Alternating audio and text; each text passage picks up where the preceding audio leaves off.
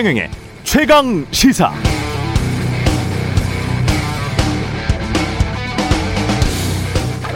네, 어제 더불어민주당 조웅천 의원이 나왔었는데요. 문재인 정부 비판을 너무 세게 하면 대통령 지지자들이 싫어할 것이고 비판 안 하면 중도 확장에 성공하지 못해서 결국은 이재명 후보가 대선에서 승리하기 어려울 텐데 여당은 딜레마에 빠진 것 아닌가라고 질문을 했을 때 솔직히 솔직히 굉장히 고민스러운 지점이다. 40% 안팎의 문 대통령 지지율이 엄청 부담스럽다. 그러나 한 번은 건너야 한다. 이렇게 대답했죠. 대통령이 당선되려면 최소 40% 중반의 지지율은 나와야 하는데 이재명 후보는 아직 문재인 대통령의 지지율을 넘지 못하고 있는 상황. 자기 스스로를 비판하면서도 민주당 스스로를 비판하면서도 당원들의 지지를 이끌어내야 하니까 구도상 분명 불리해 보입니다. 그러나 윤석열 후보도 마냥 안심할 수 있는 상황은 아닙니다. 정권 교체를 해야 한다는 여론이 50% 넘게 유지되고 있지만 반문의 기치를 내건 윤석열 후보가 그 여론을 그대로 다 가져갔냐고 하면 지금 그런 건 아니죠. 게다가 2007년 대선에서도 이명박 정권의 교체를 원하는 국민들이 50%를 넘었습니다. 그러나 결국 대통령은 같은 당의 박근혜 후보가 됐거든요. 선거 석 달 남겨놓고 결과를 예측하는 건 그래서 별 의미가 없고요. 우리 유권자에게 의미 있는 건 누가 나에게 어떤 정책으로 어떤 이익을 줄 것인가죠. 잘 따져보시기 바랍니다.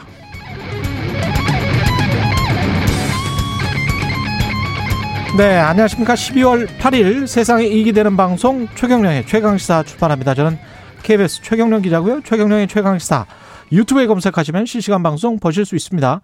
문자 참여는 짧은 문자 50원, 긴 문자 100원이 드는 샵9730 무료인 콩 어플 또는 유튜브에 의견 보내주시기 바랍니다.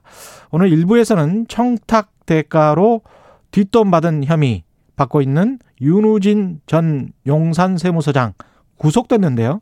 이 소식 뉴스타파 한상진 기자와 자세히 살펴보고요. 2부에서는 국민의힘 선거대책위 임태희 총괄 상황본부장 만납니다.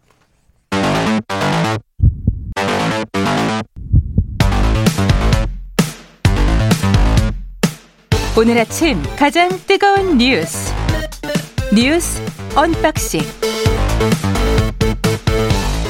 네, 뉴스 언박싱 시작합니다. 민동기 기자, 김민아 시사평론가 나와 있습니다. 안녕하십니까? 안녕하십니까? 예. 코로나19 확진자가 6천 명대군요. 예. 그렇게 넘어설 것으로 일단 전망이 되고 있습니다. 7일 0시부터 오후 9시까지 코로나 확진자가 5,704명으로 집계가 됐거든요. 예. 근데 통상 1일 0시 기준으로 어, 집계를 만약에 한다면은 추가적으로 늘어나서 아마 8일 0시 기준으로는 6천 명대를 넘어설 것이다라는 관측이 나오고 있고요. 위중증 환자 수도 7일 744명으로 역대 최다를 기록을 했습니다. 어, 더 심각한 거는 지금 오미크론도 굉장히 확산 추세인데 이게 지금 인천 지역을 중심으로 발생을 했잖아요. 예. 근데 서울, 충북 등 다른 지역으로 번졌고요. 누, 누적 감염자 수도 36명이 됐습니다. 특히 음. 서울 소재 유학생 3명이 오미크론 확진 판정을 받았는데 모두 40대 목사 부부가 다니는 인천 교회를 방문을 했던 것으로 파악이 됐고요. 어, 지금 인천 교회 관련해서 또 좀 주목을 할 수밖에 없는 게 식당에서 오미크론에 감염된 사례가 있거든요. 예. 이거 같은 경우에는 30대 그 식당 사장 같은 경우가 역학 조사를 해봤더니 마스크를 쓴 채 감염자에게 음식을 가져다 주는 짧은 시간만 접촉을 했는데 감염이 됐다라고 합니다. 마스크를 썼다? 둘- 그렇습니다. 마스크를 썼는데도 이게 KF94 마스크인지는 확인이 안 돼. 그거는 확인이 안 됐는데 예. 일단 마스크를 썼는데도 아주 짧게 접촉을 했는데 음. 이 감염이 됐고요. 둘 다 백신 미접종자로 파악이 됐습니다. 그래서 일각에서는 공기 전파 가능성도 일단 제기를 하고 있거든요. 홍콩에서도 이런 얘기가 나오고 있는데 일단 일부 전문가들은 인천의 식당이라든가 홍콩의 사례 모두 에어로졸 그러니까 일반 침- 침방울보다 훨씬 잘게 쪼개져 가지고 미립자 상태로 떠다니는 그런 상태에 있지 않습니까? 예.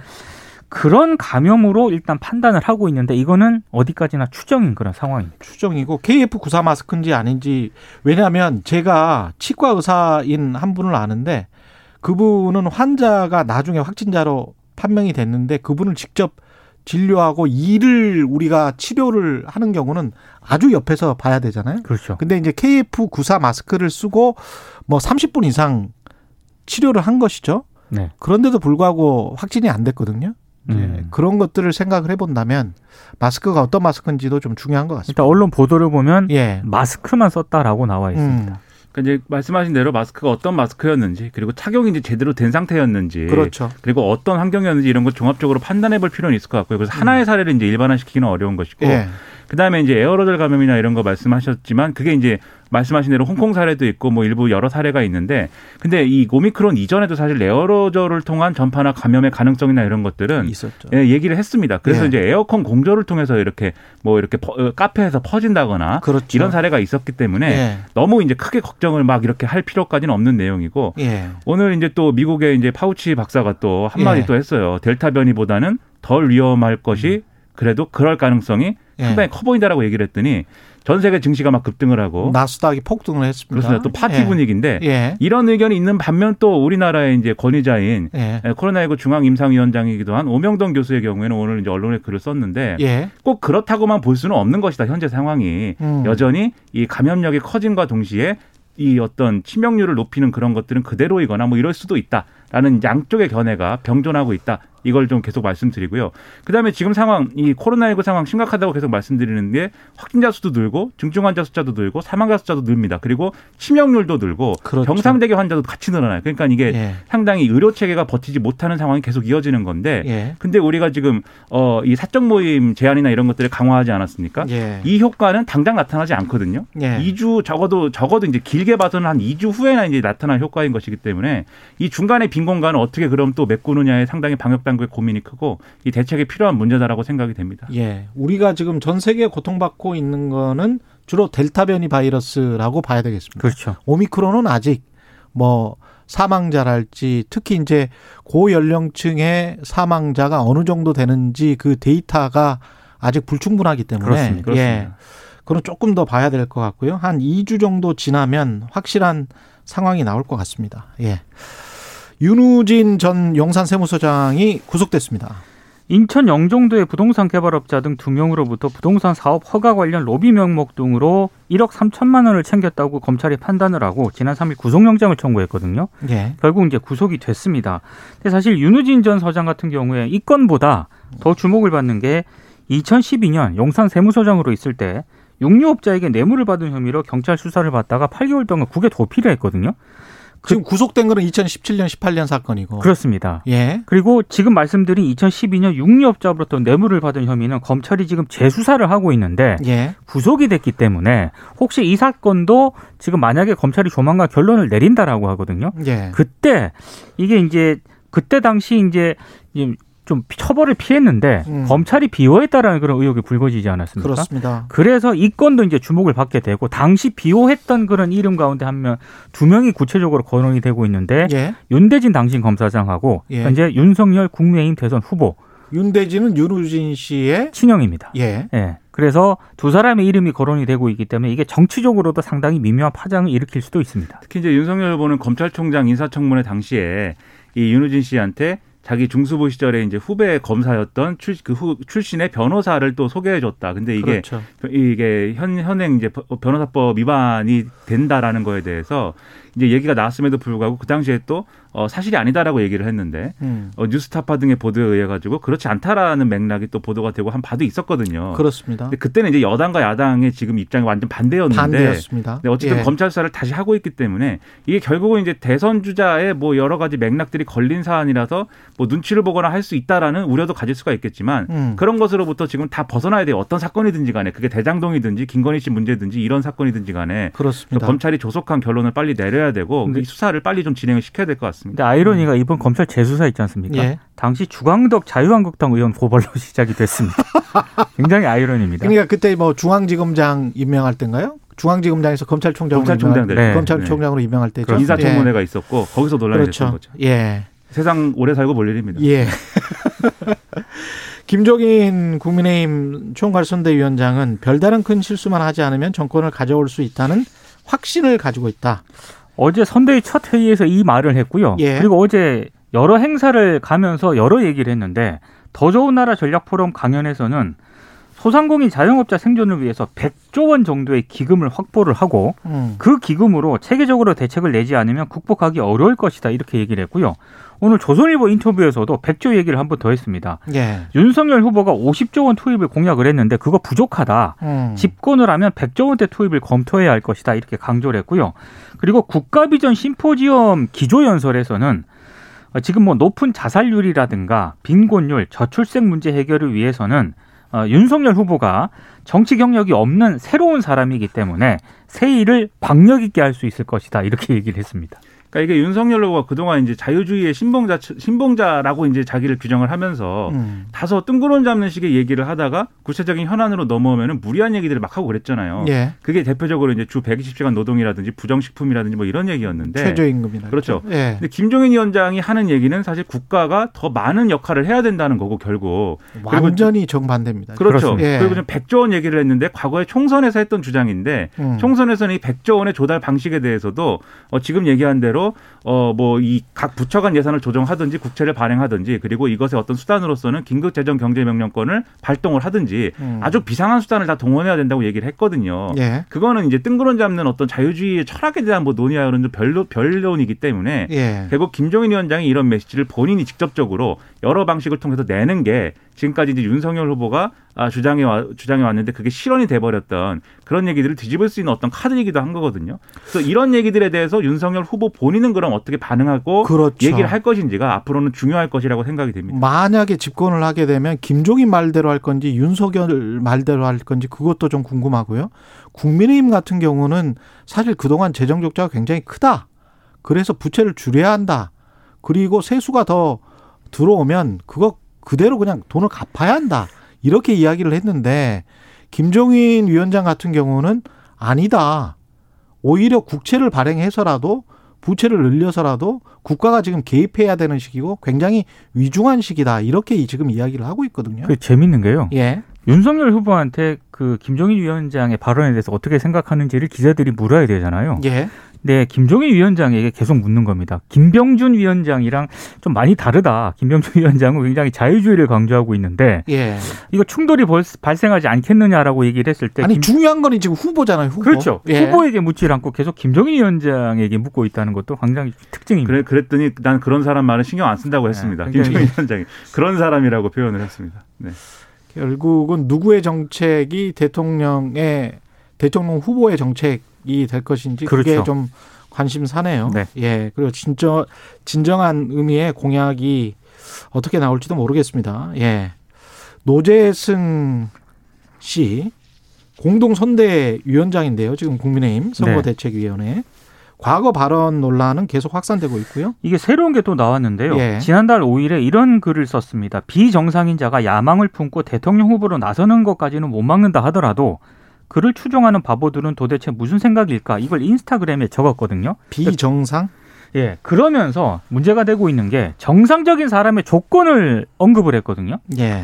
일단 가난하게 태어난 걸 내세우는 사람들은 정말 싫다. 가난하면 맺힌 게 많다. 이렇게 얘기를 했고요. 음. 정상적인 교육을 받지 않으면 열등감이 많다. 검정고시 치른 걸 자랑한다. 정상적으로 단계를 밟아간 사람들을 모욕할 뿐이다라고 썼습니다. 그리고 오바마네 오바마. 아, 그리고 올바른 부모 밑에서 교육을 받았으면 좋겠다.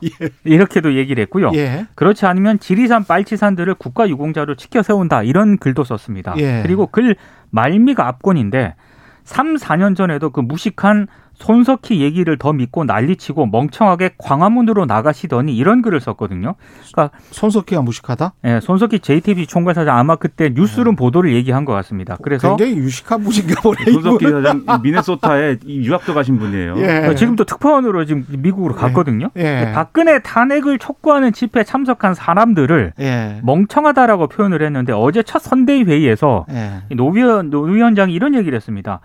앞으로는 이제 공동 선대위원장으로 임명이 됐기 때문에 신중한 자세로 이 직을 성실하게 수행할 것을 약속드린다라고 얘기를 했는데 음. 사실 논란이 된 발언에 대해서 입장 표명이 있어야 되잖아요. 예. 사과나 유감 표명은 없었습니다. 그러니까 제 생각에 어제도 좀 말씀드렸습니다만 이게 그냥 이 해명이 계속 뭐, 뭐 어떤 해명인 거냐면은 예. 과거에 SNS에 사인일 때 썼던 글들인 것이다. 그리고 앞으로는 공인이기 때문에 다 이 그렇지 않을 것이다라고 얘기를 하는 건데 예. 저는 그런 해명으로는 해결이 안 된다고 계속 말씀드리는 게 어떤 사람이 예를 들면 제 친구가 이런 생각을 가졌다고 하면 괜찮아요. 그리고 예. 괜찮은 것도 괜찮은 건데 예. 왜이 친구는 그런 생각을 하게 되었을까? 이 조건들이 문제예요. 그래서 언론이라든가 정치라든가 이런 예. 음. 생각을 갖게 만드는 여러 가지 요소 요인들을 재확산해 왔기 때문에 저는 그게 문제라고 말하고 싶을 것인데 근데 이런 분을 지금 공동 선대위원장으로 위촉을 한 거잖아요. 어쨌든 국민의힘이 그렇다고 하면 셋 중에 하나는 얘기를 해야죠. 첫째, 우리는 이분과 철학이 너무 잘 맞아서 그랬다. 그래서 이런 음. 얘기에 다 동의한다. 이렇게 얘기를 하든가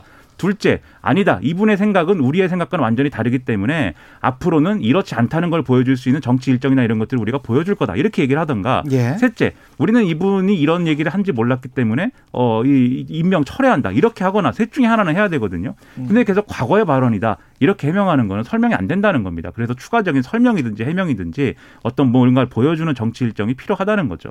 예. 이 이분의 규정에 따르면 저는 비정상입니다. 네. 가난하게 자라가지고. 아니 근데 정상과 비정상을 나누는 것 자체가 사실은 금기시 됐거든요. 그렇습니다. 한90 다양성이 있는 것인데. 90년대 후반 제 기억으로는 그때부터 한국도 그랬고 아니, 선진국들 같은 경우는 지금 정상 비정상 정상이라는 건 straight라는 이야기인데 그 단어 자체가 지금 아니 그리고 그거 쓰지 말자고 지금 한 게한 20년 넘었는데. 한국에서 예. 검정고시 제도는요 예. 제도로 정착이 되어 있는 겁니다. 예. 정상적인 제도입니다. 예. 그쵸. 예. 비정상적인 무슨 그런 게 아니고요. 검정고시 제도가 있어요. 그럼 그 홈스쿨링을 했다. 그러면은 그거는 정상이에요, 비정상이에요?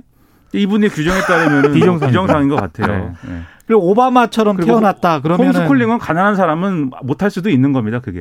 네. 그렇죠. 그렇죠. 그 다음에 오바마처럼 태어났다. 이러면 정상인가? 비정상인가?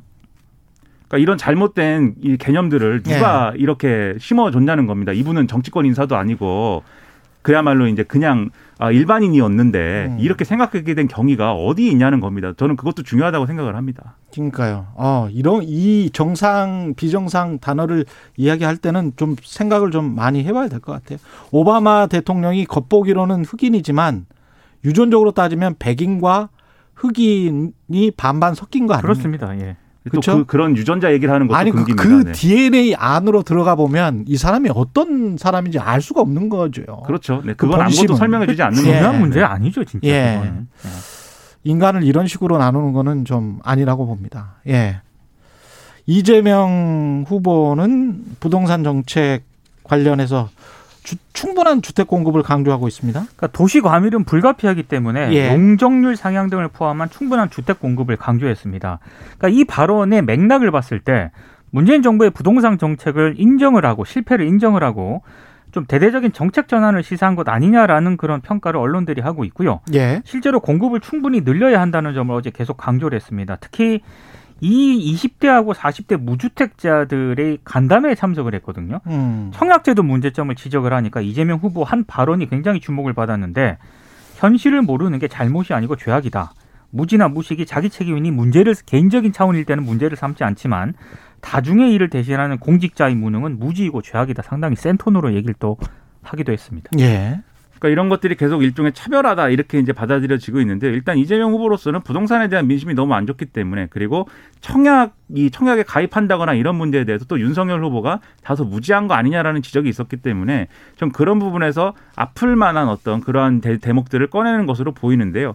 근데 이게 사실 좀 평가나 이런 것들은 이 긍정적이거나 부정적이거나 이, 이 정부 정책에 대해서 긍정 부정을 떠나서 좀 세밀하고 정확한 평가를 했으면 좋겠습니다. 그냥 뭐 현장과 동떨어진 행정 때문에 이렇게 된 것인지 음. 아니면 철학의 차이가 있었던 것인지 예. 이거 어떻게 평가하느냐에 따라서 앞으로 어떻게 하느냐도 달라지는 거거든요. 예. 근데 이재명 후보 다 이재명 후보가 한 얘기를 보면은 지금 현장을 몰라가지고 공직자들이 뭐 이런 좀 어, 잘못된 정책을 폈다에 가깝잖아요. 음. 저는 과연 그런 건지는 한번 되짚어볼 필요가 있다고 생각을 하고요. 예. 그리고 여기에 더해서 이제 언론에 많이 이제 보도가 된 게 서울대 금융경제 세미나에 초청을 받아가지고 강연을 한 겁니다. 그 여기에 대해서는 이제 증문즉답의 형식으로 굉장히 긴 시간 동안 서울대생들의 어려운 질문들에 대해서 답을 거의 모든 주제에 대해서 모든 답을 다 했는데 이런 모습 사실 윤석열 후보의 어떤 정책 이해도나 이런 거에 비춰보면 상당히 또 비교가 되는 행보라고 본인은 이제 여기고 있을 것으로 보여요. 아울러서 이 서울대 금융경제 세미나 초청 강연이라는 거는 윤석열 후보한테도 초청 초청 요구가 갔는데 그랬죠. 윤석열 후보는 거부했다는 그렇죠. 거거든요. 예. 그런 점들을 아마 비교 우위로 보여주기 위한 행보 이런 것들을 계속 할 걸로 보입니다. 예.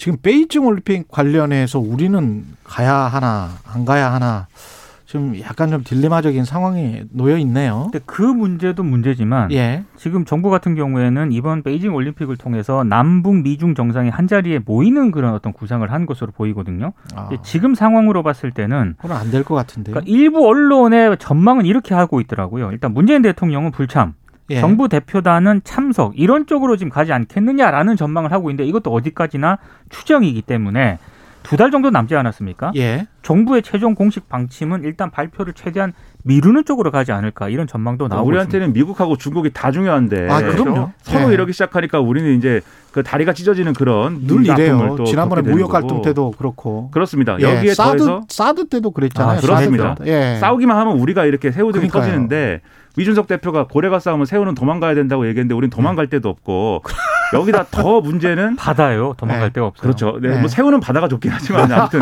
근데 또 더 문제는 우리는 이 문제에 대해서 또 대북 정책이나 이런 현안도 걸려 있기 때문에 예. 당장 베이징 올림픽에 주요 인사들이 오면은 그 자리에서 또 종전 선언이나 이런 것들의 논의를 진척시켜 볼 수도 있지 않을까 기대했던 바도 있었는데 음. 다안 온 이 외교적 보이콧은 그런 사람들이 안 온다는 거니까 그런 걸할수 그렇죠. 있는 사람들이 안 온다는 거니까 그렇죠. 이 점도 난감하게 됐고 새우 등이 계속 또 터지는 그런 국면이 올 것 같습니다. 예. 뉴스 언박싱 민동기 기자 김민아 평론가였습니다. 고맙습니다. 고맙습니다. 고맙습니다. KBS 1라디오 최경영의 최강시사 듣고 계신 지금 시각은 7시 41분입니다. 오늘 하루 이슈의 중심. 당신의 아침을 책임지는 직격 인터뷰. 여러분은 지금 KBS 1라디오 최경영의 최강 시사와 함께하고 계십니다.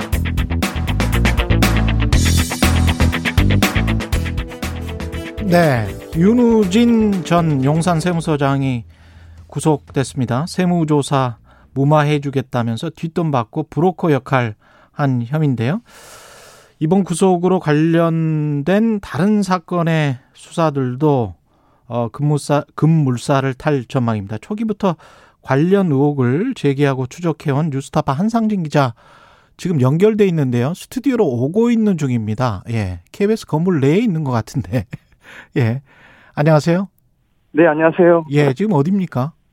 네, 지금 저 스튜디오 바로 앞입니다. 예, 지금, 예. 아, 지금 걸어 들어오는 게 보이고 있습니다. 예. 관련해서 그 제가 KBS 뉴스를 잠깐 소개해 드리면 어, 서울중앙지방법원 이세창 영장 전담 부장판사가 오늘 아, 7일이죠.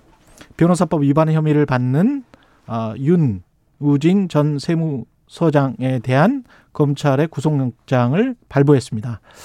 범죄 혐의가 소명되고 증거를 인멸할 염려 및 도망할 우려가 있다. 이게 구속 사유였고요. 지난 7일 어제 발부가 됐습니다. 예, 법원의 결정은 일단 어떻게 보시는지. 뭐 저는 이 지난 수사 과정을 취재를 하면서 느낀 게 그 상당 부분 범죄가 소명이 되고 뭐, 예.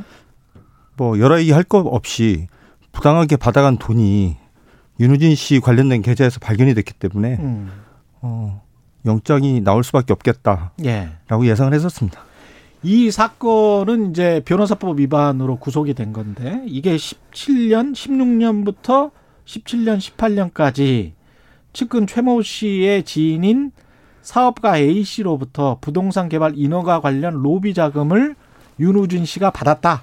이게 지금 의혹입니다. 예. 네, 맞습니다. 그 정확히 말씀을 드리면 예. 2017년에서 18년 사이에 예. 부동산 관련된 사업을 하는데 정관계 로비를 해주겠다라는 명목으로 이제 받아간 돈입니다. 예. 얼, 얼마를 받았다는 거예요?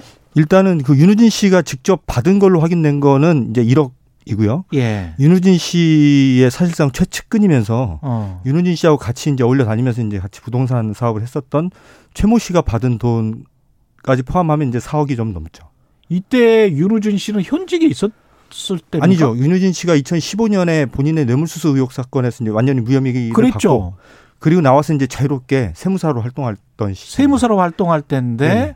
근데 변호사법 위반으로 일종의 이제 알선을 했다는 그렇죠. 거잖아요. 예. 그러면 그 정도 힘이 있었다 뭐 이런 건가요? 뭐 윤우진 씨가 얼마나 힘이 있는지는 뭐 세상 사람들 많이 이제는 알고 알고 계시는데 예. 뭐 본인의 친동생이 그 상당히 고위직에 있는 검사고 예, 윤대진 검사. 예, 예, 윤대진 검사장이죠. 이 사람. 그때는 아니었던 예. 것 같고 예, 예, 지금은 지금은 검사장 검사장이고. 근데 이제 그 사람 말고도 윤우진 씨 주변에 뭐 전현직 검사들이 뭐 너무나 많이 포진해 있으니까 아. 형무생하면서 예. 그러니까 주변 사람들은 그런 걸 좀 알고 그렇죠. 예, 부탁을 좀 하고 네. 예. 또 본인이 그런 걸 또 굉장히 또 좋아해요? 유세를 하면서 예. 예. 프로모션 잘하는 예. 알고 있습니다. 17년, 18년 사건이고 2015년 아까 말씀하신 사건 네. 그거는 어떤 사건이었습니까? 뇌물과 관련된? 이게 2012년에 이제 경찰이 수사를 했었던 사건이고요. 예.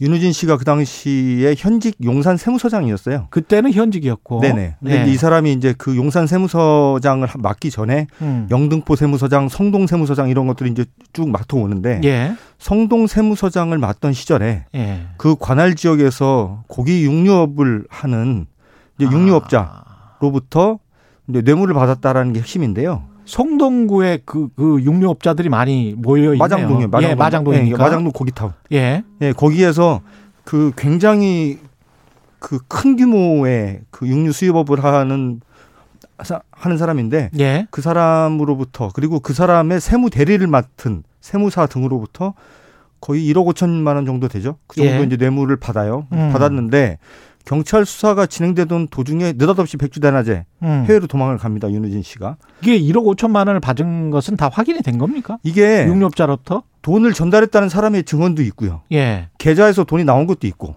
아. 예, 다 확인됐어요. 다 확인됐는데 이제 다만 윤우진 씨는 그렇게 주장을 했고 이제 검찰에서는 윤우진 씨 주장을 그대로 받아주는데 예. 이유가 뭐냐면 돈 받은 건 맞는데 대가성은 없어 보인다. 에? 예. 그때는 현직이었는데 그러니까요. 예. 현직이었는데 대가성이 없다? 그러니까 대가성이 없다. 없어 보인다. 육류업자가 세무서장한테 돈을 줬는데 네. 그것도 관할 지역에. 관할 지역에 네. 근데 그런 이유하고 예. 돈을 이제 전달했다는 또 전달책도 있는데 예. 전달책의 증언은 저 사람은 원래가 죄질이 좀 안 좋은 사람이라 저 사람 말을 믿을 수 없다. 이런 이유예요. 아, 예, 검찰의 무혐의 이유가. 검찰에 그렇게 해서 뭐 압수수색도 그때 많이 하지 않, 않았습니까? 압수수색- 영장 청구를 많이 하지 않았습니까? 영장 청구 많이 했죠. 예. 근데 거의 받아들여지지 않았죠 검찰 단계에서. 이게 뭐냐면 예.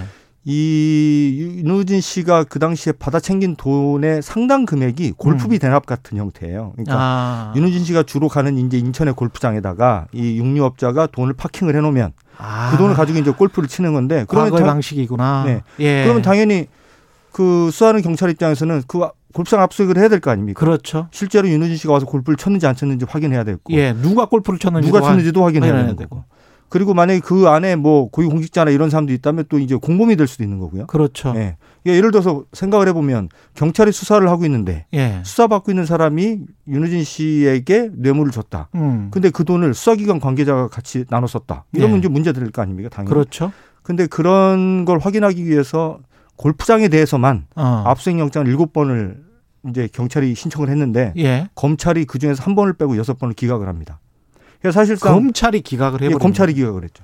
그래서 사실상 그 이 골프장에 대한 뭐 수사는 뭐 전혀 이루어지지 못했다 이렇게 봐야 되는 거예요. 음, 그러면 그때 그 의심스러운 어떤 고객의 명단 네. 같이 그 골프를 어느 정도 칠 거를 예상을 해서 몇 천만 원이나 뭐 얼마를 네.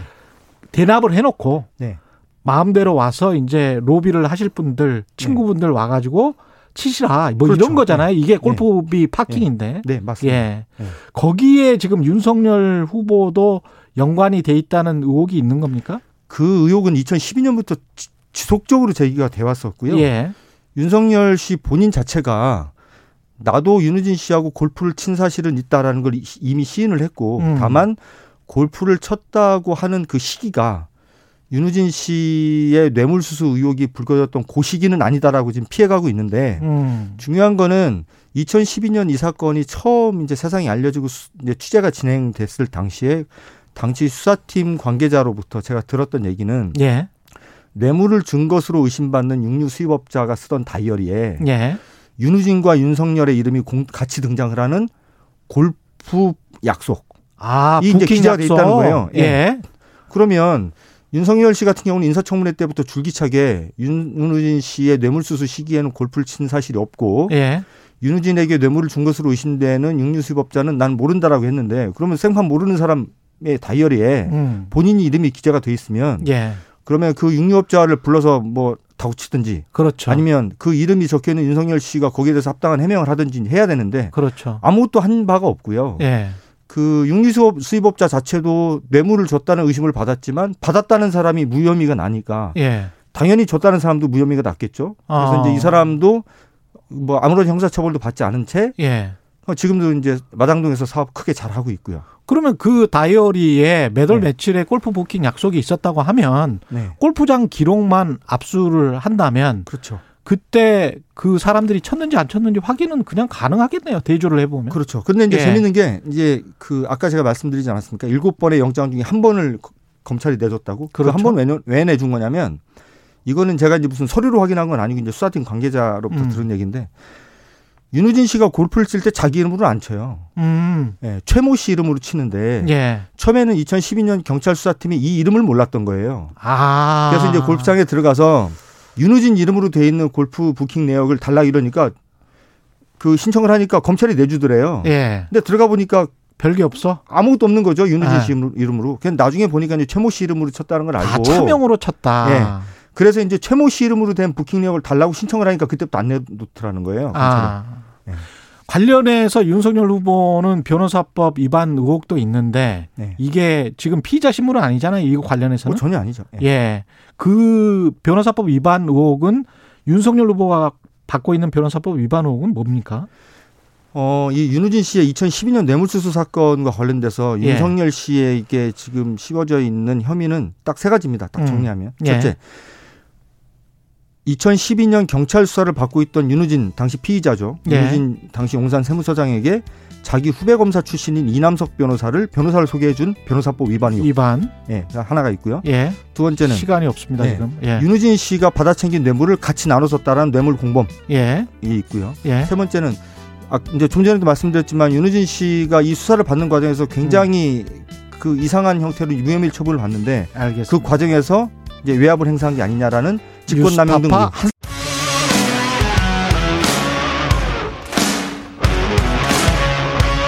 오늘 하루 이슈의 중심 최경영의 최강 시사. 네, 국민의힘 선대위가 곡절 끝에 출범식을 갖고 대선 체제로 공식 전환했습니다. 코끼리 선대위다 언론이 이렇게 명명하고 있는 것 같은데요. 대선 전 본격 채비 마친 국민의힘 선대위 총괄 상황 본부장 임태희 전 대통령 비서실장 연결해 봅니다. 안녕하세요, 본부장님. 네, 안녕하세요. 임태희입니다. 예, 처음 뵙겠습니다. 지금 저 총괄 상황 본부장으로 합류하셨는데요. 이전부터 어 윤석열 후보와는 어떤 친분이 있으셨나요? 특별한 친분 없었습니다. 예. 근데 이제 어떻게 합류하게 되셨습니까? 네, 제가 두 달 전부터 예. 국민의힘의 시민소리 혁신정책 회의를 운영을 했습니다. 아, 그러셨군요. 예, 거기에 이제 제가 공동의장으로 음. 참여를 하면서 예. 우리 이번 대선에서 필요한 여러 가지 이 국민들의 이런 기대를 정책으로 어떻게 반영할 것이냐 예. 하는 문제에 대해서 고민하고 준비를 해왔습니다. 음. 예, 그러면서 이제 윤석열 후보도 만나게 됐고, 예. 그래서 이번에 이 선대위에 합류를 하게 되었습니다. 예. 국민의힘 선대위 뭐 극적으로 다 만나게 돼서 지금 분위기는 뭐 좋을 것 같습니다. 어떻습니까? 네, 여러 가지 이제 그 준비에 바쁩니다만은 예. 예, 다 이제 사기에 아주 이 사기 높게 예, 음. 그리고 이 열심히 하고 있습니다. 예. 근데 이제 언론이 뭐 갈등만 부각해서 그러는지는 모르겠습니다만은 예. 예, 김종인 위원장과 김병준 상임 선대위원장 간의 어떤 철학의 차이, 시장을 보는 차이, 뭐 이런 네. 것들과 관련해서 질문이 많아요. 네, 네, 김종인 위원장 같은 경우는 특히 국민의힘이 사실 국가 재정이랄지 이런 것들을 굉장히 걱정을 많이 하고 뭐 빚을 더 내면 안 된다. 빨리빨리 네. 국가 책임 갚아야 된다. 이게 이제 국민의힘 기존의 스탠스였거든요. 윤석열 네, 네. 후보뿐만이 아니고. 네. 근데 이제 어제도 분명히 이야기를 했지만 빚을 내선 안 된다는 여론이 형성됐지만 그런 빚은 국가가 존재하는 한 있기 마련이다. 이렇게 네. 이야기를 하면서 시장에 다 맡기면 안 된다. 예. 시장만 믿고 있으면 안 된다. 공정이 다 무너져 버리기 때문에 예. 이거는 기존의 윤석열 후보랄지 국민의힘의 그 스탠스와도 안 맞고 게다가 이제 김병준 상임선대위원장의 어떤 자유시장주의 우리 프로에도 이제 나와서 말씀을 하셨는데 그런 네. 것과도 좀 많이 안 맞는 것 같아서요. 서로 모순되는 것 같아서 어떻게 보세요? 네. 그 이번 선거를 두고 예. 이번 선대위가 구성이 된 것이고 음. 결국은 이 선거는 시대의 요구가 무엇인가 음. 또 시민들이 무엇을 가장 절실하게 요구하고 있는가 예. 하는 그 흐름을 반영하지 못하면 그거는 정당다운 정당이라고 할 수가 없죠. 예. 예, 그런 면에서 김종인 위원장께서는 우리의 기본은 그런 기본으로 지켜나가겠지만 음. 지금 이 시민들이 처한 여러 가지 상황이 이 우리가 그런 그 기본을 지키면서도 이거는 응급 대응 조치를 하지 않으면 이 생존해 나갈 수가 없는 그런 엄중한 상황이다 하는 점에 더 초점을 맞추고 있는 겁니다. 음. 그래서 결국은 여러 가지 이제 경중과 완급과 선후 면에서 지금은 그렇게 해야 될 때다 하는 뜻으로 이해를 해 주셨으면 좋겠습니다. 그러면 만약에 이제 윤석열 후보가 집권하게 되면 예, 김종인 위원장의 어떤 이런 보관이랄지 철학이랄지 이런 거를 먼저 하게 되는 건가요? 윤석열 후보도 같은 생각인가요? 이거는? 아 그거는 기본적으로는 예. 아까 말씀하신 제가 말씀드린 대로 예. 기본적으로는 우리가 아, 소중하게 생각하는 정말 개인의 자율과 창의라고 하는 이 어떤 기본 가치 음. 또 시장 경제가 원활하게 잘 작동되도록 해서 민간이 주도하도록 해야 된다는 이런 원칙 예. 그런 원칙이야 기본이지만 이제 국가 정부의 임무는 무엇인가 음. 하는 거는 현재 이 코로나나 이런 사태로 인해서 이 엄청난 지금 이 사회 격차 문제가 아주 이 공동체가 과연 제대로 유지될 수 있는가 하는 정도로 이제 갈등의 요인으로 되고 그러다 보니까 굉장히 사람들의 그 아픈 마음을 이용하는 아주 인기 영합주의가 지금 판을 치고 있지 않습니까? 예. 이제 그런 상황에서 그래도 명확하게 이 점을 에, 어떻게 보면 이 회복하고 구출해내야 되는 이런 이제 긴급한 상황이기 때문에 음. 예, 그런 이제 이 그 어떤 정책을 지금 얘기를 하고 있는 거죠. 예. 그러나 기본은 결국은 지속 가능성이라고 하는 측면에서의 이 우리의 기조는 음. 버릴 수 없다고 저는 생각합니다. 후보도 아마 그 점에 대해서는 분명한 확고한 원칙을 갖고 계신 걸로 이렇게 이해하고 있습니다. 예, 알겠습니다. 그 이준석 대표는 이게 이제 선대위가 출범하고 나니 면도 잘 된 코끼리 선대위다. 면도 네. 해놓고 보니 그 털 때문에 지금까지 있었던 불필요한 악취나 파리때가 많이 사라졌다. 이런 이야기를 했습니다. 네. 예, 면도 때문에 면도 해놓고 보니 그러면 수염은 또 자라거든요. 털은. 예, 예. 그래서 털이 또 자라면 어떡하나요? 예, 언제고 문제는 생기죠. 예. 다만 이제 그동안에는 예. 에, 다들 아시다시피 후보 그리고 이제 이 당 대표가 직접적인 어떤 이런 소통보다는 예. 서로는 충분히 이해를 하고 있는데 음. 여러 가지 이제 그 그릇된 해석 음. 또 그릇된 어떤 이런 그 이 언급 때문에 그게 이 불필요하게 부각돼서 그런 거죠. 예. 예, 전체적으로 보면 음. 예, 그거는 큰 문제가 아니었다는 뜻으로 이해해 주십시오. 예. 그리고 어제 이제 금태섭 전 민주당 의원 전략기획실장으로 합류했고요. 예, 개혁성향의. 예. 정태근 전 의원도 합류했고 오신환 전 의원도 합류했습니다. 정무대응실장, 상황일실장. 이게 예. 어떻게 보면 김종인 체제 강화를 위한 조직이다 이렇게 언론이 예, 표현하고 있던데 그렇습니까? 어, 예, 그렇게 이해해 주시면 되겠습니다. 예. 아 그래요. 구체적으로 이분들은 그러면 어떤 역할을 하게 될까요?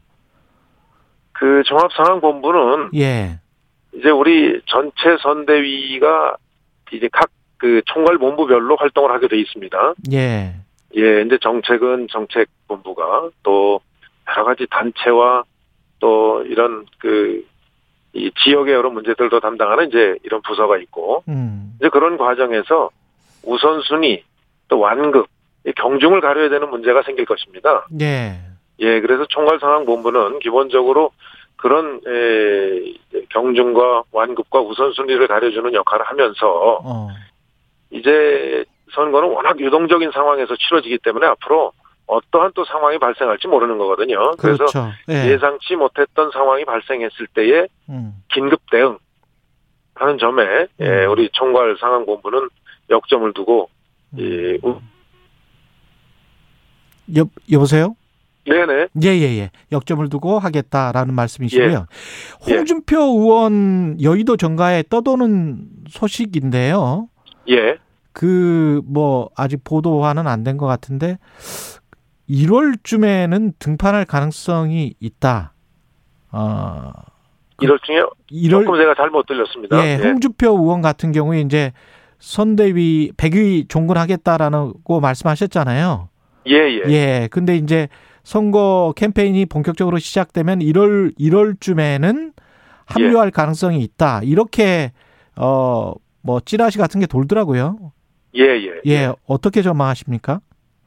예, 저는 그렇게 기대합니다. 제가 음. 홍준표 전 후보와는 예, 오랜 시간 동안 일을 같이 했습니다. 예. 아주 그 대의를 중시 여기시는 분이고, 예. 예, 또 여러 가지 면에서 보면 이 자신보다는 그 대의에 뭐 서슴없이 이렇게 정말 모든 희생을 감수하고도 결단을 하는 분이기 때문에 예. 예, 저는 지금 이 정권 교체로 나라 바로 잡아야 된다 하는 큰 대의 앞에 음. 예, 저는 홍준표 전 대표도 예, 같은 뜻을 가지고 어, 이렇게 또 처신할 것으로 생각합니다. 유승민 전 의원은 어떤가요? 유승민 의원도 마찬가지죠. 예. 예, 예, 마찬가지입니다. 예. 예.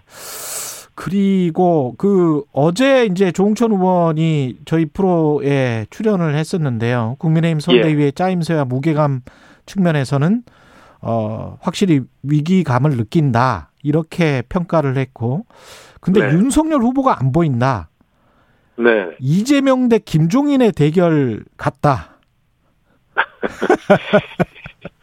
지금 예, 후보가 주인공이죠. 예, 아, 저희는 잘 보이는데 왜 안 보인다고 그러는지 모르겠어요. 예, 근데 기본적으로 예, 이 선대위 또 대선은 후보가 주인공이면서 원맨쇼는 아니죠. 음, 예, 후보와 함께하는 이제 뭐 조연도 있을 수 있고 정말 그 커튼 뒤에서 움직이는 스탭들도 있을 수 있고 예. 그렇지 않습니까? 예, 그래서 이 저희 그 이번 선대위는 정말 주연과 조연이 이 함께 만들어내는 작품으로 음, 그렇게 이 만들겠다는 각오입니다. 예, 예, 그래서 그렇게 이해해 주시면은 후보의 역할이 정말 돋보이는구나 하는 거를 더 느끼실 수 있을 것입니다.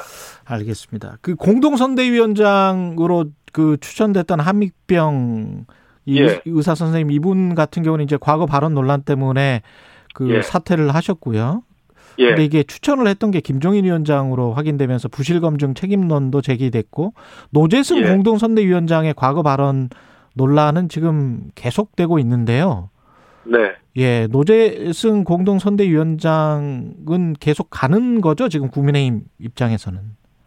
네, 그 아무래도 이제 그 저희가 그 검증을 예, 어, 여러 가지 노력을 해서 하지만 이 저도 이 검증이라는 거를 이 정부에 있을 때도 음, 아주 뭐 수백 문항의 문항을 만들어서 도 해봤지만 그렇죠. 그게 늘이 허점이 생기는 것 같습니다.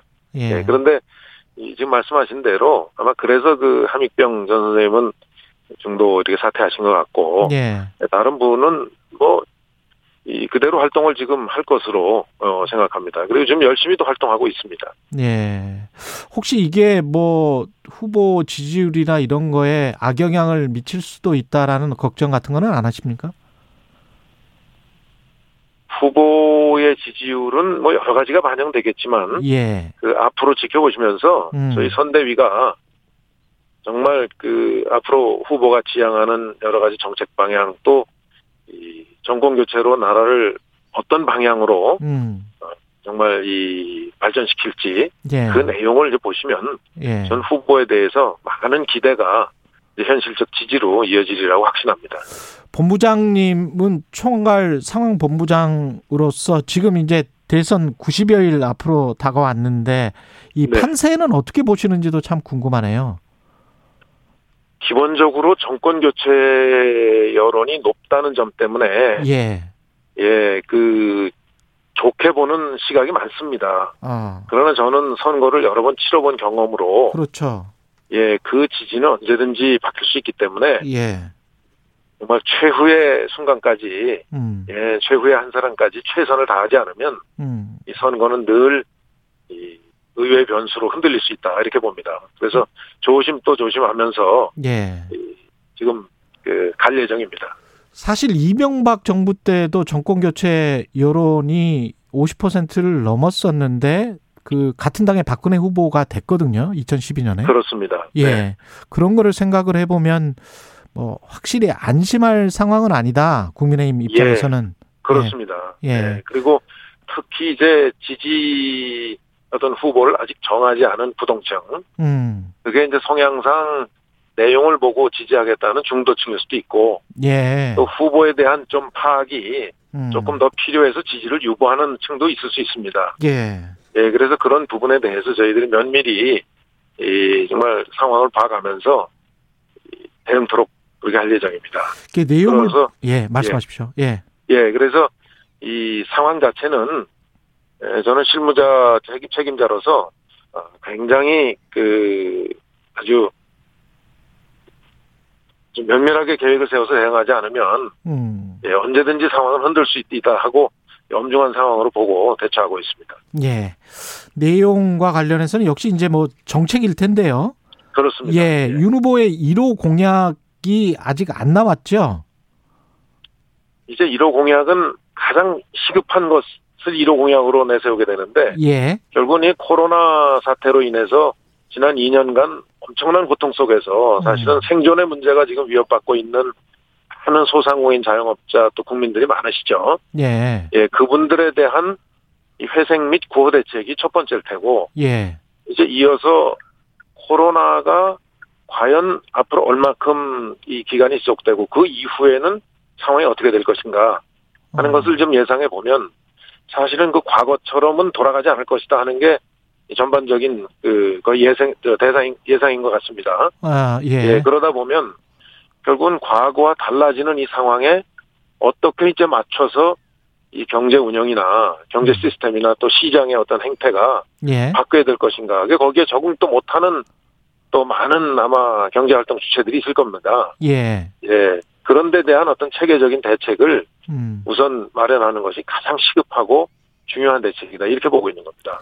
이재명 민주당 후보는 대장동 의혹 특검 수용 뭐 예. 다 같이 그냥 받자 이렇게 계속 예. 주문을 하고 있는데요.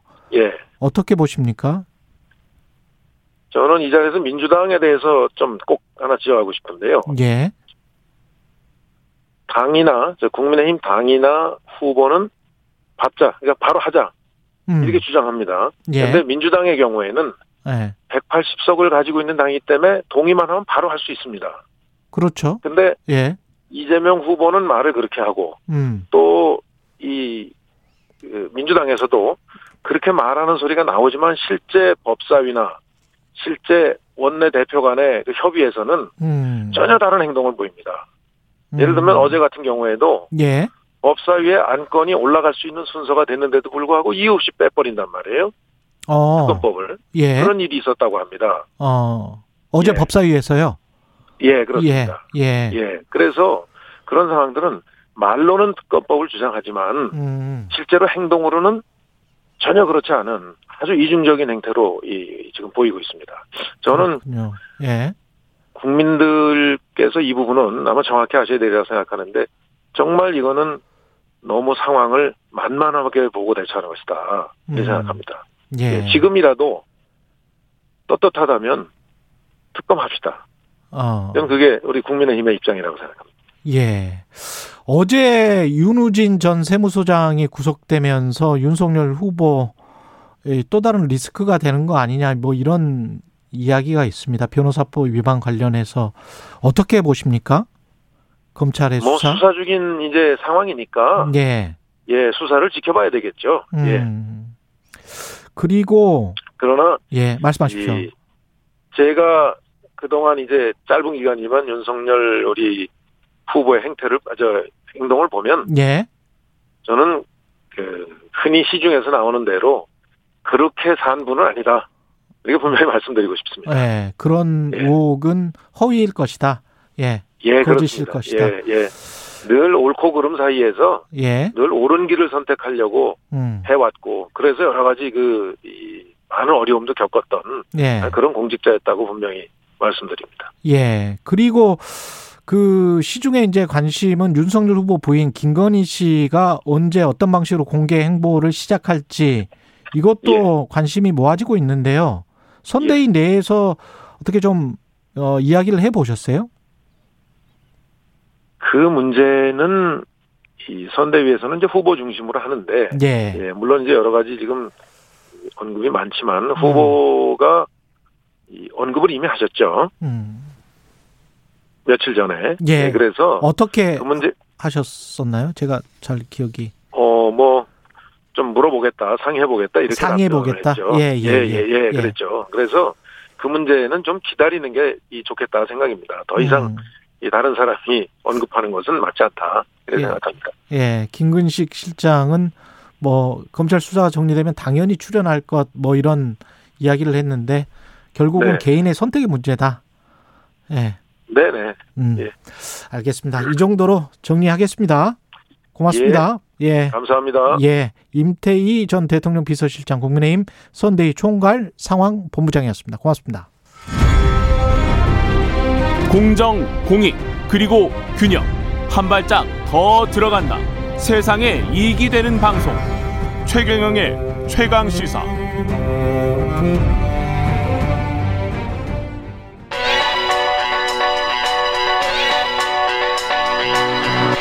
최강 시사 박대기의 눈.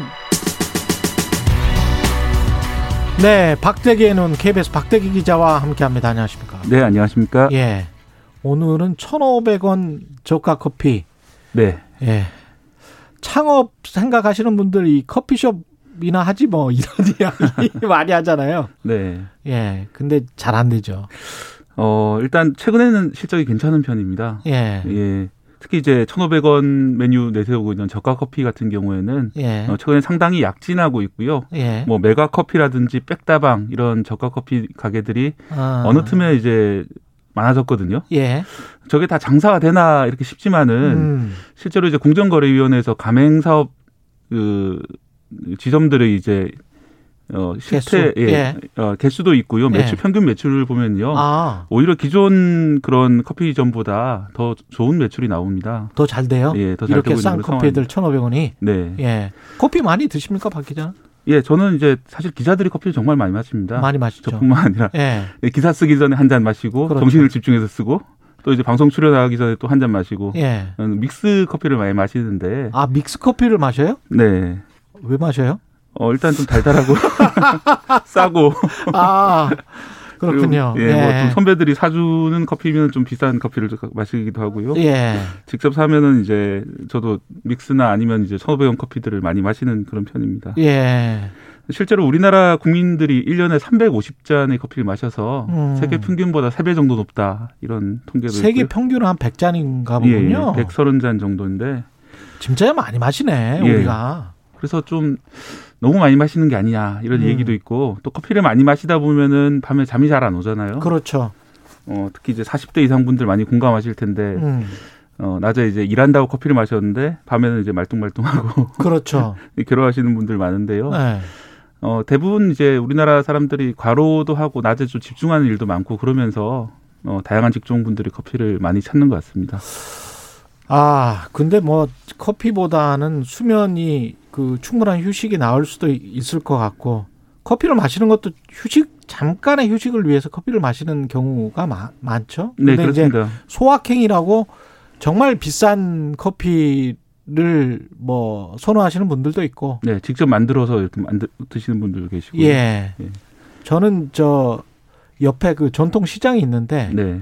커피 팩토리라고 지하에 있어요. 네. 예. 거기 가서 그 드립 커피를 사서 새벽에 여기에 타서 옵니다. 아. 예. 그 새벽에 문을 열, 열어서 하시는 아니요. 거예요? 그러니까 거기에서 몽땅 사서 아. 예. 거기서 하면 드립 커피 그게 뭐한 10개에 9,000원이니까요. 네. 예, 싸죠. 아, 미리 사뒀다가 이렇게 가져오시는. 그렇죠. 어. 예, 신선하고 예. 드립 커피도 한 한 달은 가니까요. 예. 네. 음. 어, 실제로 이제 최근에는 그런 식의 어떤 specialty 커피, 예. 드립커피처럼 좀 고급 커피와 음. 또 아주 저가 커피 이렇게 서로 양분되는 시장이 나타나고 있는데요. 음. 어, 아까 말씀드렸다시피 1,500원 선인 커피점들의 매출이 오히려 더 좋은 경우가 많아가지고 음. 메가 커피 같은 경우에는 단위 면적당 3.3제곱미터당 평균 매출이 지난해 어, 1,890만 원 정도고요. 예. 업계 1위라고 할 수 있는 EDI 같은, 같은 경우에는 어, 매장당 평균 매출이 1억 8천만 원인데 이 메가커피 같은 경우는 매장당 평균 매출이 2억 8천만 원으로 매출 자체는 더 높습니다. 예, 다만 이게 박리담일 수 있는 것이요. 예. 매출은 높지만 실제 이유는 이보다 좀 낮을 수가 있습니다. 1억 8천이 월, 월 평균인 거죠? 어, 연평균 매출로 보입니다. 연평균? 예. 예. 어, 1억, 1억 8천 정도밖에 안 팔리나? 예, 매출이. 예. 예.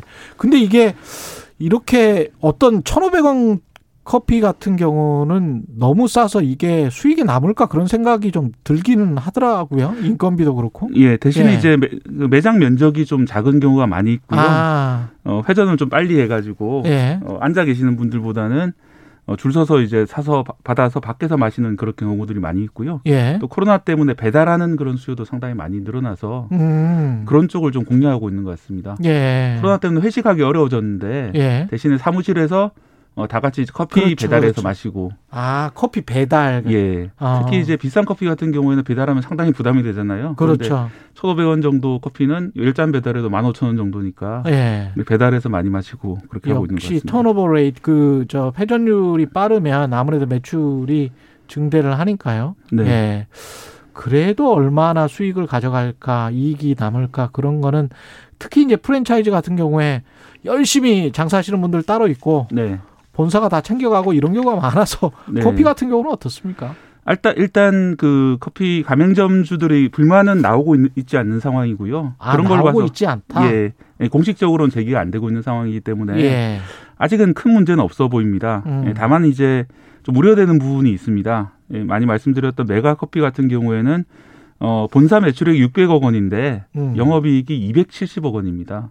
오우, 삼성전자보다 낫네. 예, 영업이익률이 45%인데요. 예. 말씀하신 삼성전자 같은 경우에는 20%도 30%도 엄청 잘 나왔다. 요즘 안 되죠. 20%. 예, 예. 그런 그런 얘기가 나오는데 예. 45% 영업이익률은 저도 이제 이런 회사가 또 있나 싶을 정도로 그러니까요. 아주 높은 영업이익률인데 예. 이 높은 영업이익률이 왜 나왔을까 이런 약간 의문심은 의문점은 드는 상황이고요. 실제로 과거에 이제 BHC 치킨 같은 경우에는 음.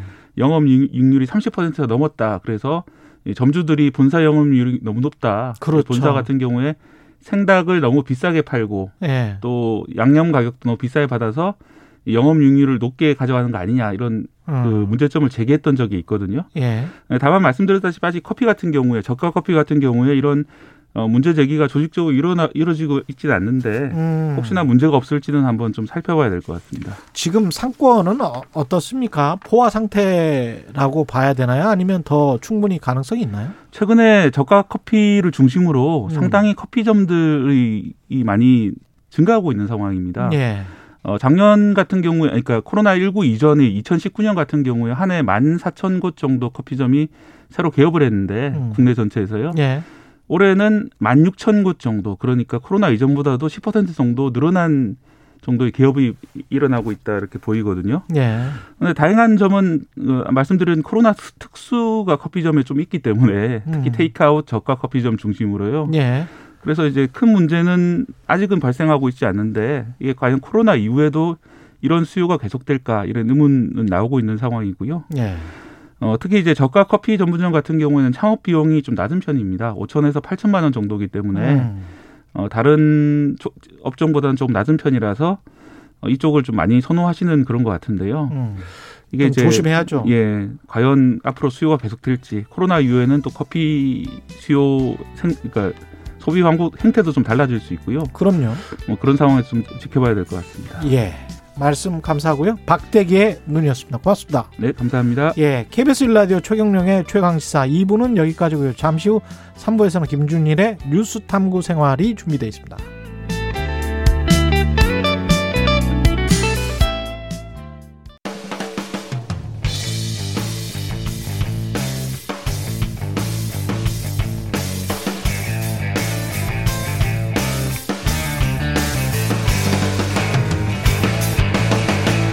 최경영의 최강 시사.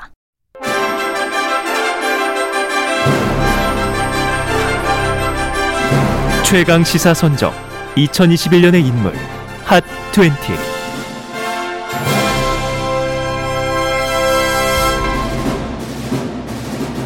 네. 로고까지 바꿨습니다. 네, 2021년을 마무리하며 특별히 준비한 시간. 네, 김준일의 뉴스 탐구 생활 최강 시사 선정 2021년의 인물 핫 20. 예. 핫 20.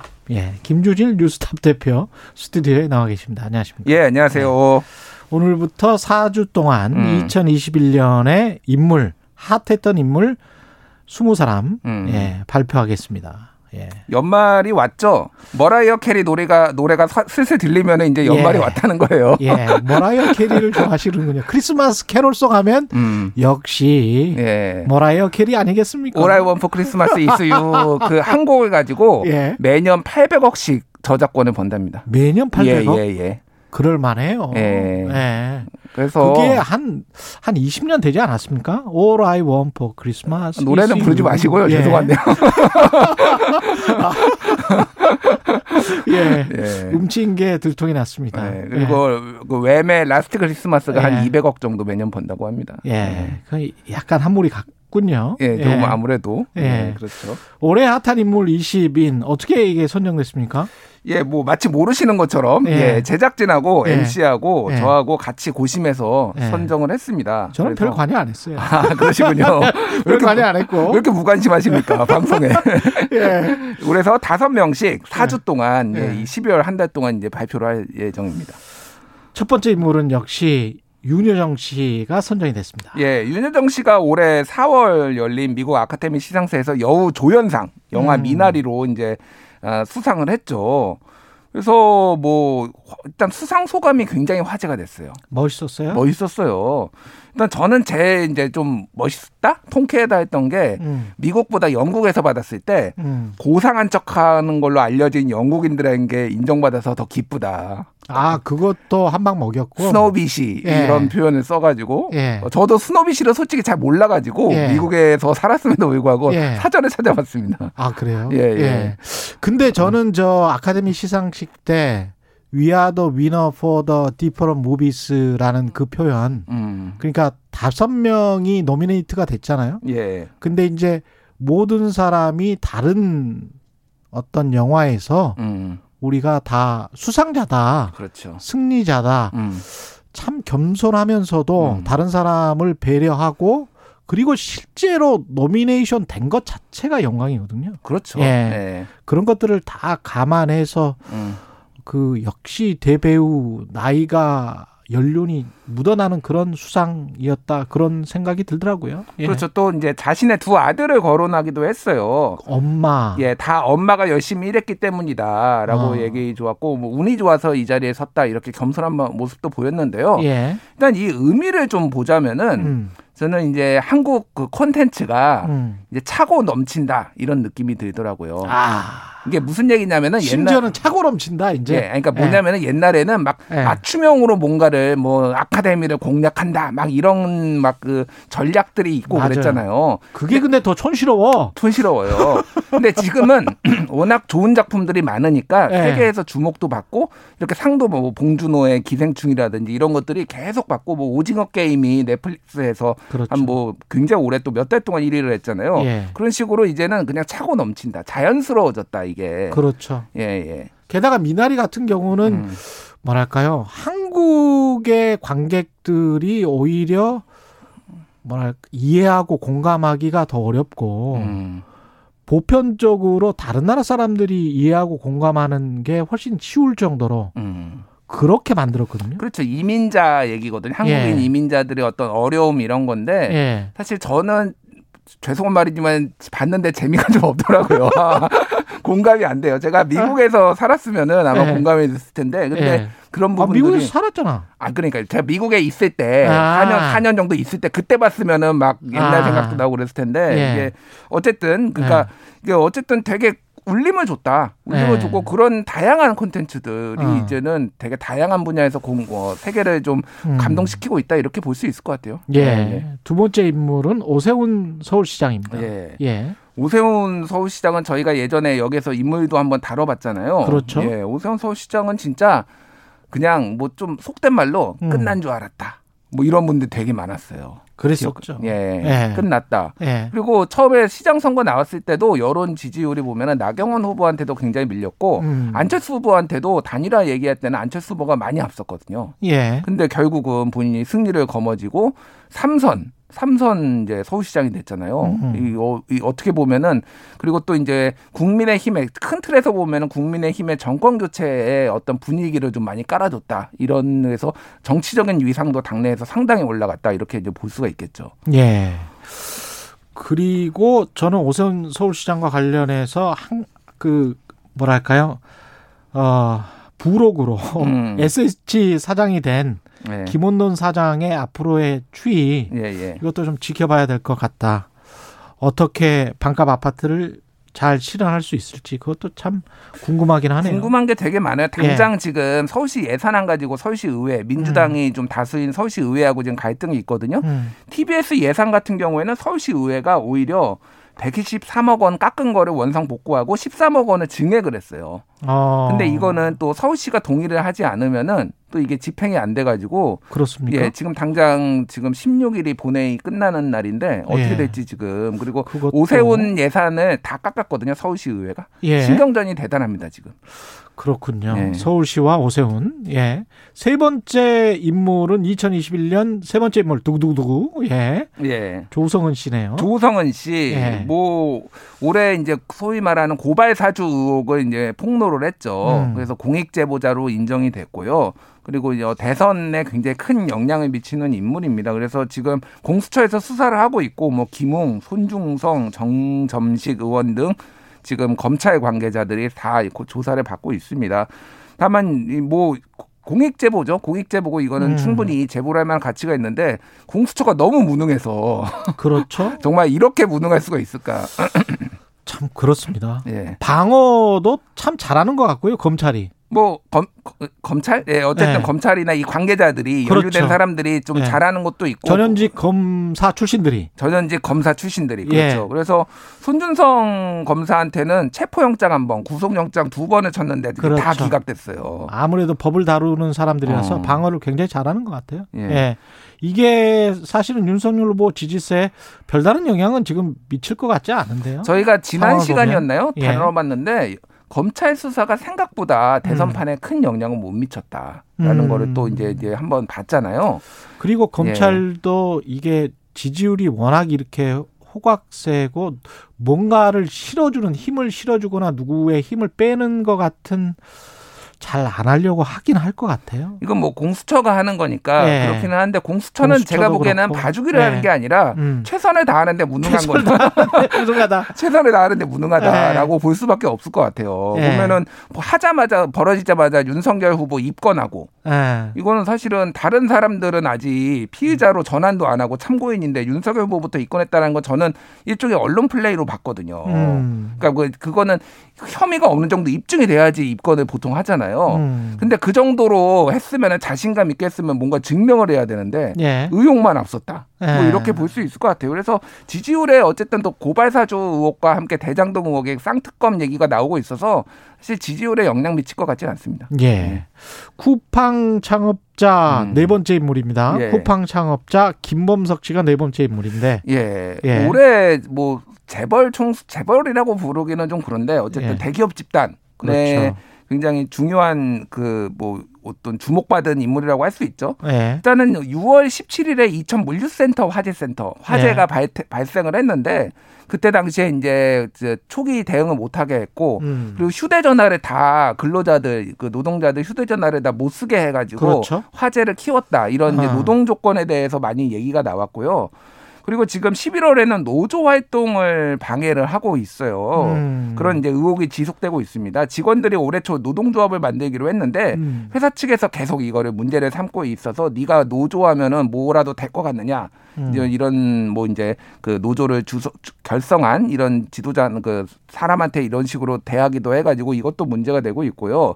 그래서 김범석 씨는 일단은 그 화재 난 다음에 다 모든 직책에서 내려놓은 상태예요. 뭐 이사회 의장부터 해가지고 다. 예. 근데 올해 이제 또 공정위가 공정위가 이제 쿠팡을 대기업 집단으로 지정을 하면서 쿠팡의 동일인을 쿠팡으로 지정을 했어요. 김범석 씨는 외국인이라서 이런 사례가 그렇죠, 없다. 그렇죠. 예. 그러니까 이게 좀 많은 허점이 있다. 그러니까 아. 사실상 지배를 하는데 사실상 미국에서 지배를 하고 있는 거죠. 미국에서 지배를 하고 있는데. 예. 근데 책임은 잘 묻지 않고 뭔가 음. 이런 식으로 좀 안 좋은 것들이 많이 나왔고요. 그리고 쿠팡 불매 운동 여파가 있어가지고 활성 고객 수가 처음으로 좀 줄어들었다 이런 우려까지 있어서 음. 지금 1조 원 정도 그 소프트뱅크가 투자를 했네요. 제 기억으로는 그러는데 그랬습니다. 예. 계속 지속적으로 적자를 봄에도 불구하고 사세를 확장해 왔는데 이게 전략이 조금 수정해야 되는 거 아니냐 이런 우려도 안팎에서 나오고 있어요.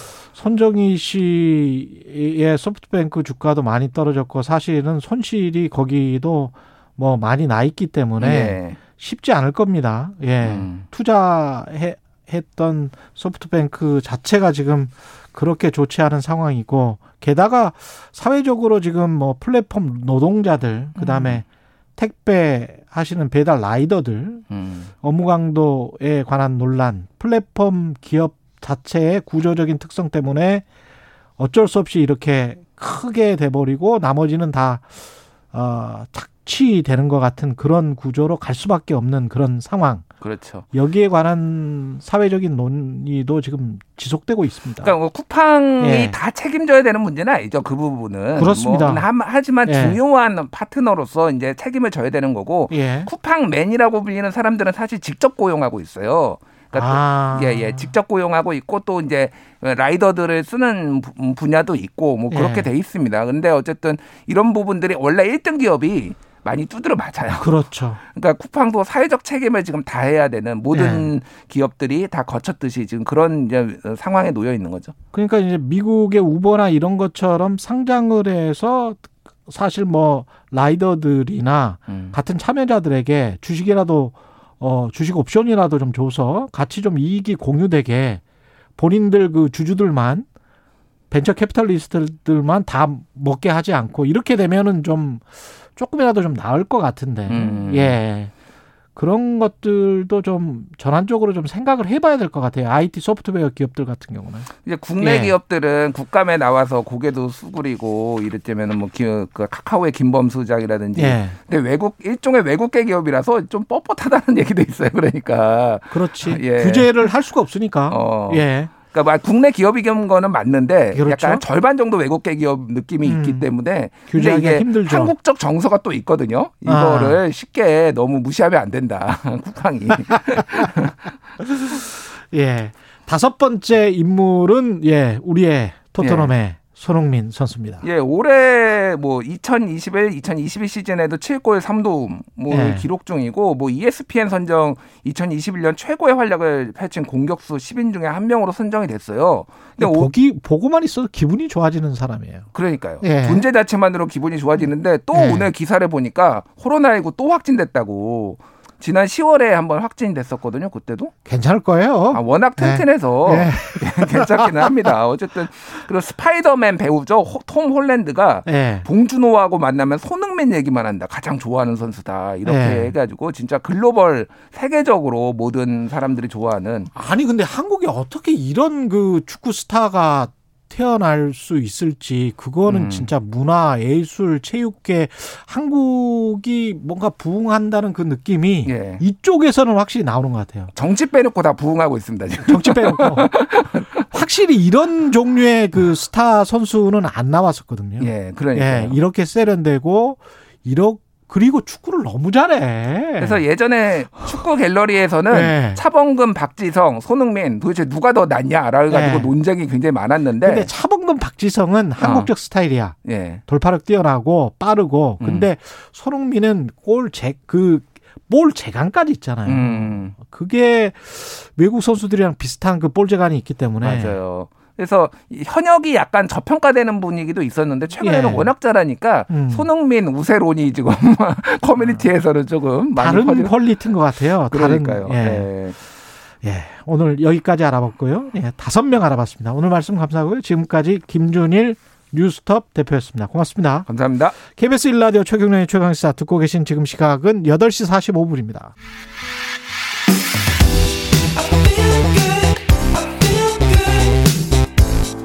세상에 이익이 되는 방송 최경영의 최강 시사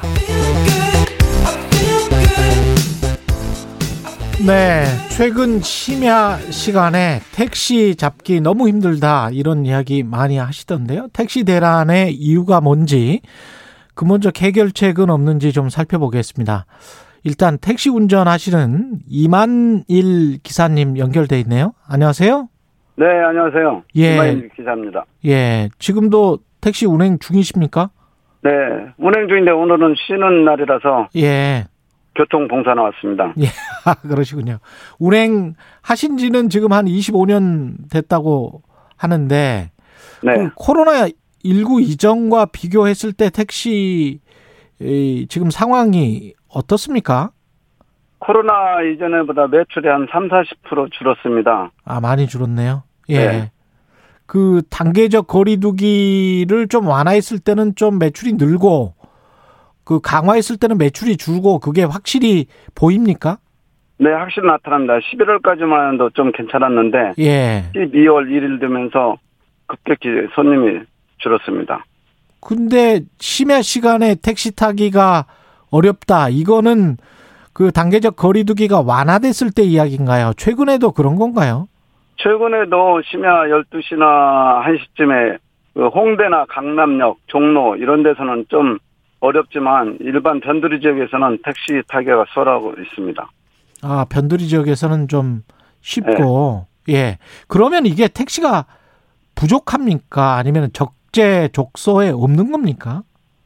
택시가 부족하기보다는 예. 서울의 택시가 한 7만여 대가 되지 않습니까? 예. 7만 대. 부재가 개인 택시는 부재가 있는데 예. 이번에 연말에 11월 1일부터 풀었어요. 예. 부재를 예. 이거를 전반적으로 서울시나 정부에서 검토해서 개인 택시 부재를 해제하는 방안도 생각해봐 볼 문제입니다. 이게 지금 부재는 뭐 2부제로 합니까? 5부제로 합니까? 어떻게 하죠?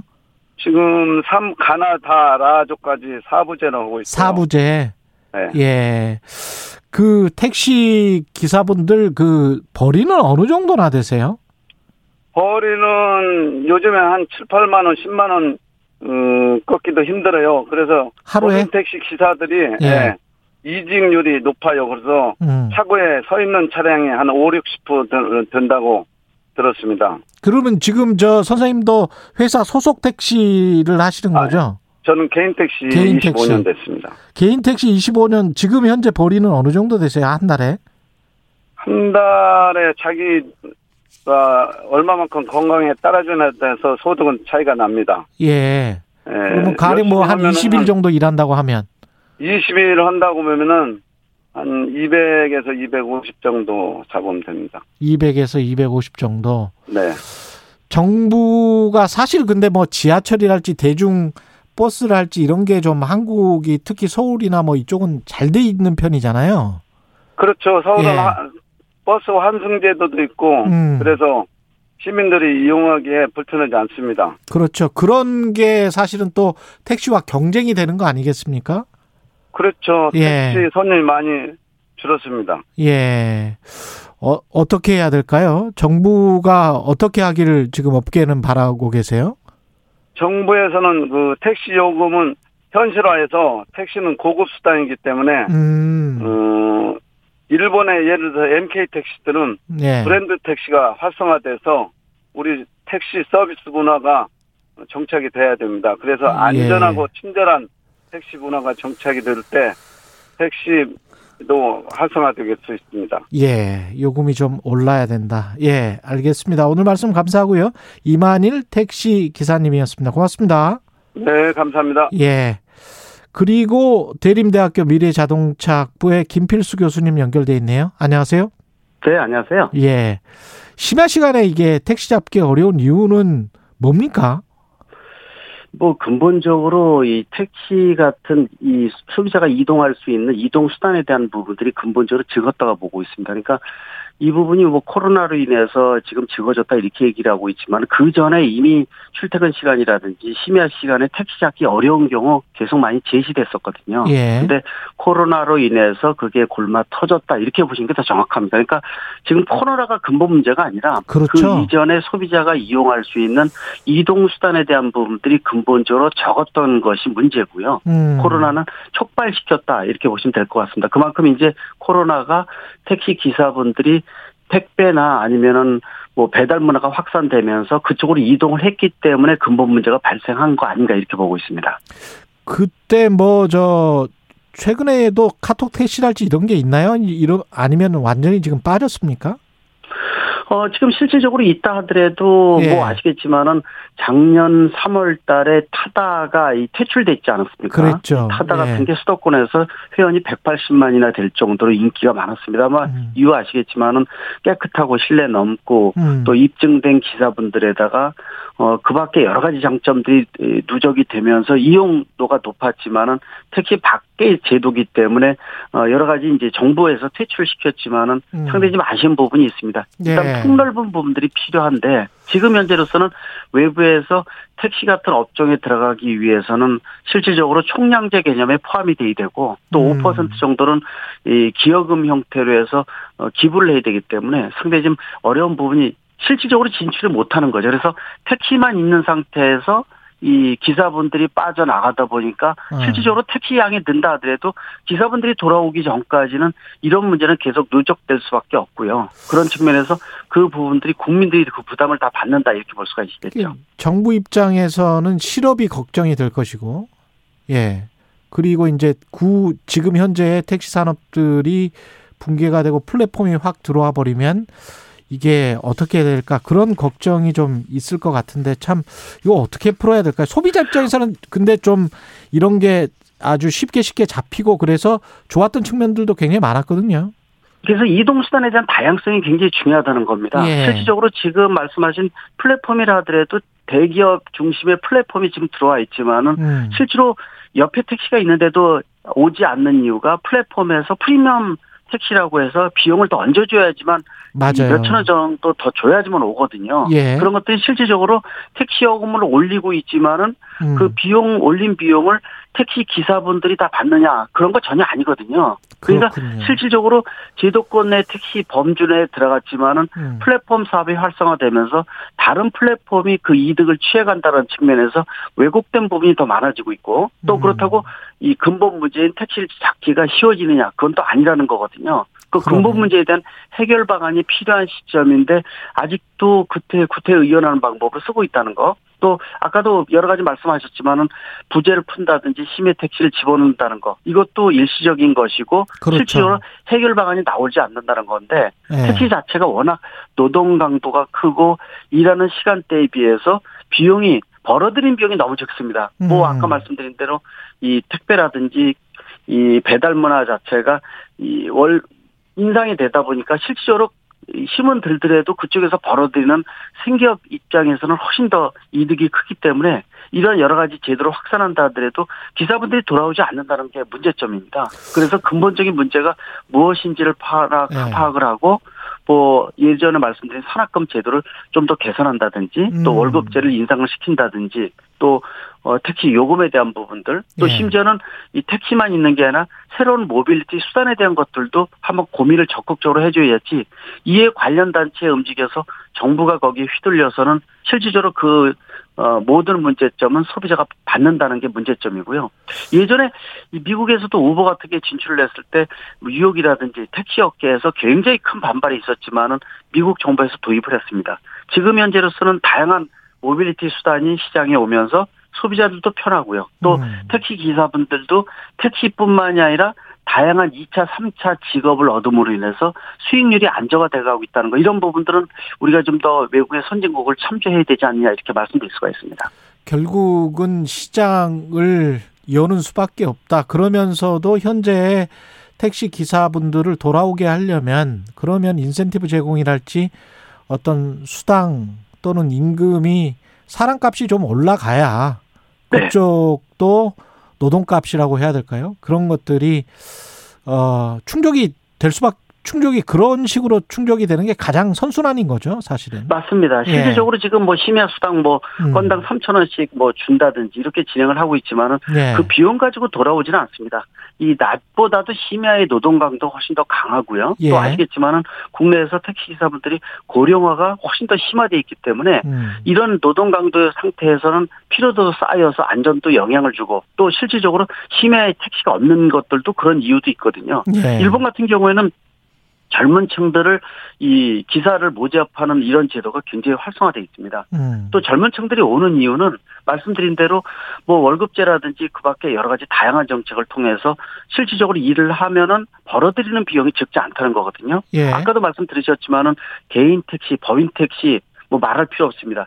200에서 250만 원 정도면은요. 음. 요새 또 기본 요거 기본 기초 비용에 대한 부분들도 상당히 높아졌는데도 불구하고 그렇죠. 아직도 택시 분야가 노동 강도에 비해서 벌어들이는 비용 임금 자체가 또 월급 자체가 워낙 적다는 거 이 부분들은 우리가 좀 각성을 하고 근본적인 제도 개선 또 아까도 말씀드렸지만은 음. 새로운 이동 수단의 다양성에 대한 것들도 본격적으로 논의를 해야 되는데 예. 이 버스를 빼놓고 여기까지 실제로 탈 수 있는 부분들이 특히만 있다는 거 이런 것들은 우리가 좀 예. 어, 각성을 하고 큰 대림대학교 미래 자동차 아까 김필수